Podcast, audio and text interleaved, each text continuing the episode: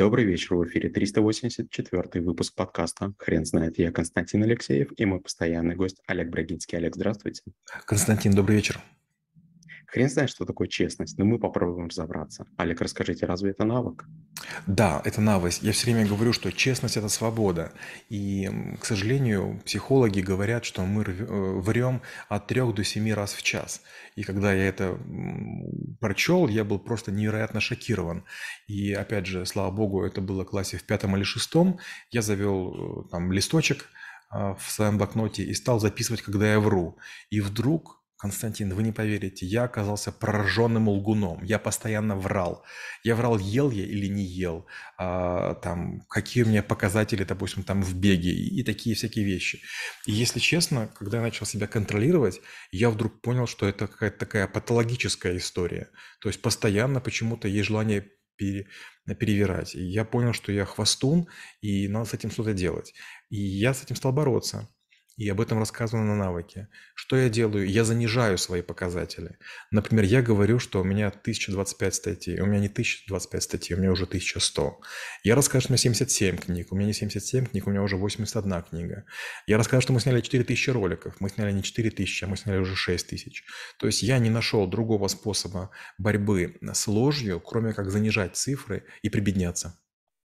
Олег, как вы думаете, вот вы уже сказали, что э, произнесли такое слово патологичность, а может быть это и есть природа человека? Трудно сказать, но вот давайте посмотрим, как это выглядит. А, когда пузатый мужчина видит красивую девушку или это женщину, он пытается втянуть в живот. Это ложь или не ложь? Когда девушка утром встает, она такая вся страшная и так далее, а потом она а, красится и становится красавицей. Вот буквально э, вчера я летел а, бизнес-классом в самолете, долгий рейс, больше 9 часов, это было из теплой стороны, и в бизнес-классе было не очень много людей, но у всех были жирные лица. Да, там была мицеллярная вода, можно было опрыскивать, то есть косметика превосходная в самолете и так далее, но тем не менее. И была одна из стюардесс, одна единственная, у которой была просто идеальная кожа. И естественно, почему она пользовалась косметикой? Все остальные не пользовались. Я думал, как интересно, если косметикой пользоваться, она красивее других, она просто накрашенная. А другие были и приветливее, и заботливее, и опытнее, но были не настолько привлекательны. Или, например, когда мы там надеваем пушапы, да, женщины бюстгальтер кладут. Во многих странах уже есть на, на попу такие штуки, полусферы надеваются, не знаю, как они называются. Вот. Или там всякое утягивающее белье. А, опять же, я был э, вот э, в ряде теплых стран, и там продаются очень странные конструкции. А, мужчины надевают на, на пузо такие проволочные корсеты с резинкой, что создается иллюзия, что у них есть пресс. Я смотрел и думал, боже мой, что происходит?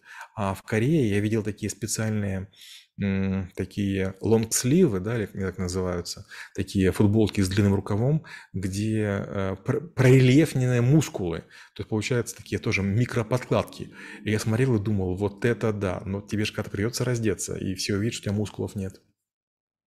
Олег, расскажите, пожалуйста, как вы думаете, в, как, э, в каком возрасте у человека формируется это понятие? Трудно сказать. Дело в том, что в какой-то момент времени мы разбиваем вазу или там тарелку, мы портим обои, и нас спрашивают, кто это сделал. И получается, возможно, родители, задавая вопрос, нам оставляют альтернативу. Никого дома не было, очевидно, что сделал ты. Зачем спрашивать, кто это сделал? А, опять же, вы знаете, есть разница в воспитании еврейском и нееврейском. Вот, например, э, нас учили следующим образом. Не важно, что ты сделал, важно пойми причины. Ты разбил чашку, но в этом большой проблемы нет. Только зачем ты брал бабушкину чашку? Взял бы свою чашку, ее бы разбил бы, тебе было бы самому грустно. А так ты взял бабушкину чашку, ты ее не ценил, ты ее разбил, а бабушке стало невесело.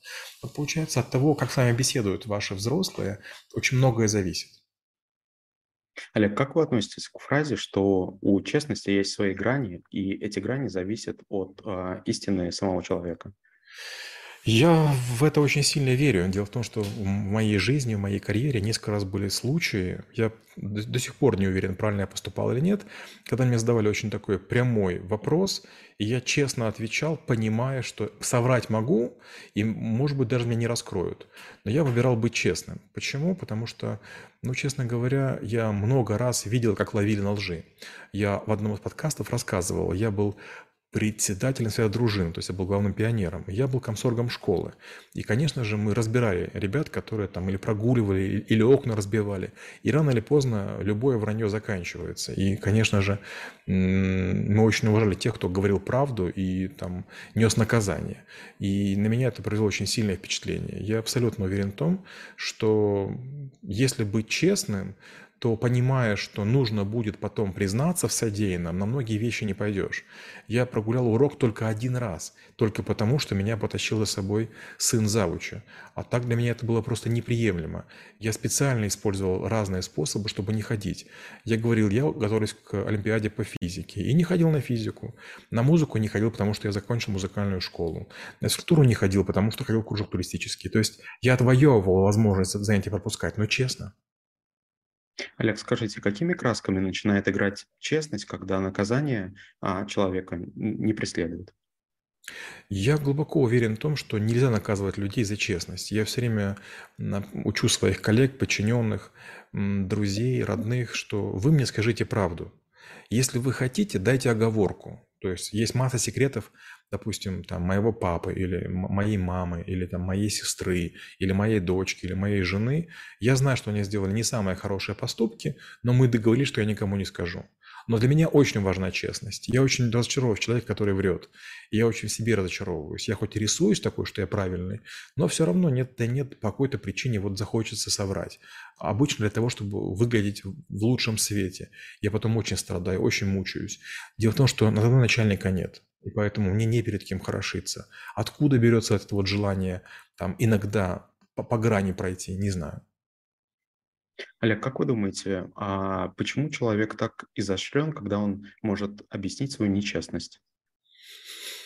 Трудно мне сказать. А, самое удивительное, самое удивительное, что общество очень поощряет ложь. Во-первых, инфо-цыгане, да, вот, допустим, на днях мне прислали там одну даму, которая начала заниматься трэблшутингом э, в некотором регионе, ссылаясь на то, что у нас училась. Проверила, у нас не училась. А, трудно сказать, зачем некоторые люди утверждают, что они миллиардеры и там чему-то людей учат, хотя они на самом деле не такие. Это очень странно.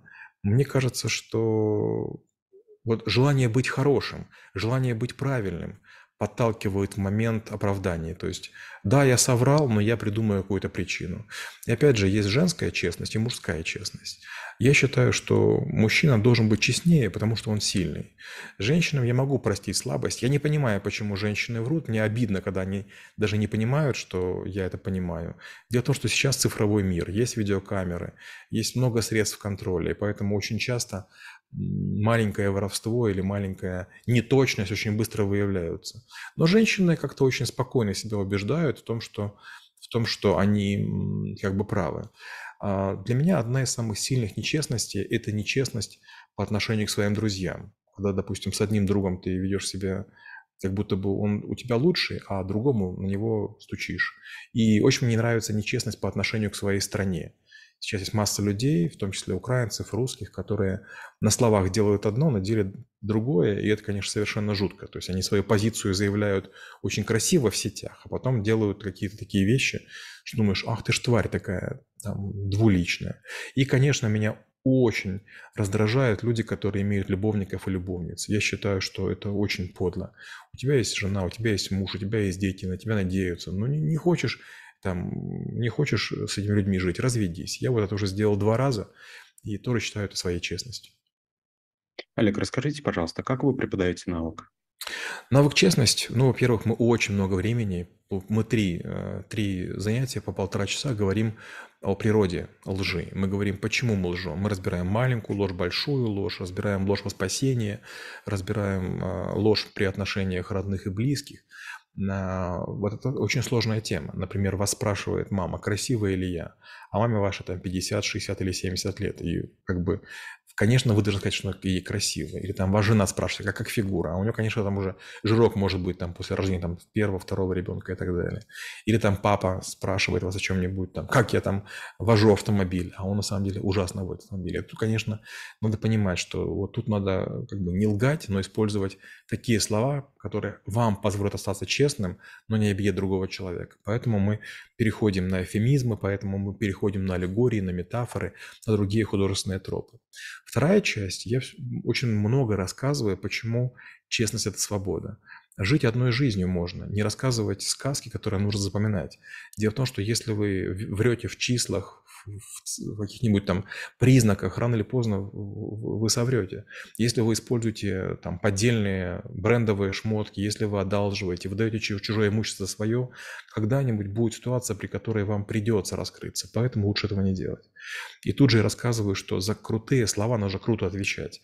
Если ты расскажешь, что ты миллионер, в какой-то момент тебе придется за всех заплатить. Или там большие чаевые оставить. А может, это там для тебя большая часть твоей зарплаты. Стоит ли так э, того? И третья часть, она уже о том э, говорит, э, мы говорим о том, что честность – это инструмент. Чем честнее ты, чем честнее, честнее будут твои люди. Я окружен большим количеством людей, и часто мне приходится признаваться в грехах других. То есть я на себя беру грех для того, чтобы другие видели, что это не страшно. Я этого не делал, но я вынужден или другого водить на чистую воду, или говорю, да, это сделал я. И все вдруг понимают, что, ну да, иногда приходится заплатить штраф добровольный или, или вынужденный, но в конце концов все заканчивается не так уж страшно. Олег, спасибо. Теперь на вопрос, что такое честность, будет трудно ответить. Хрен знает.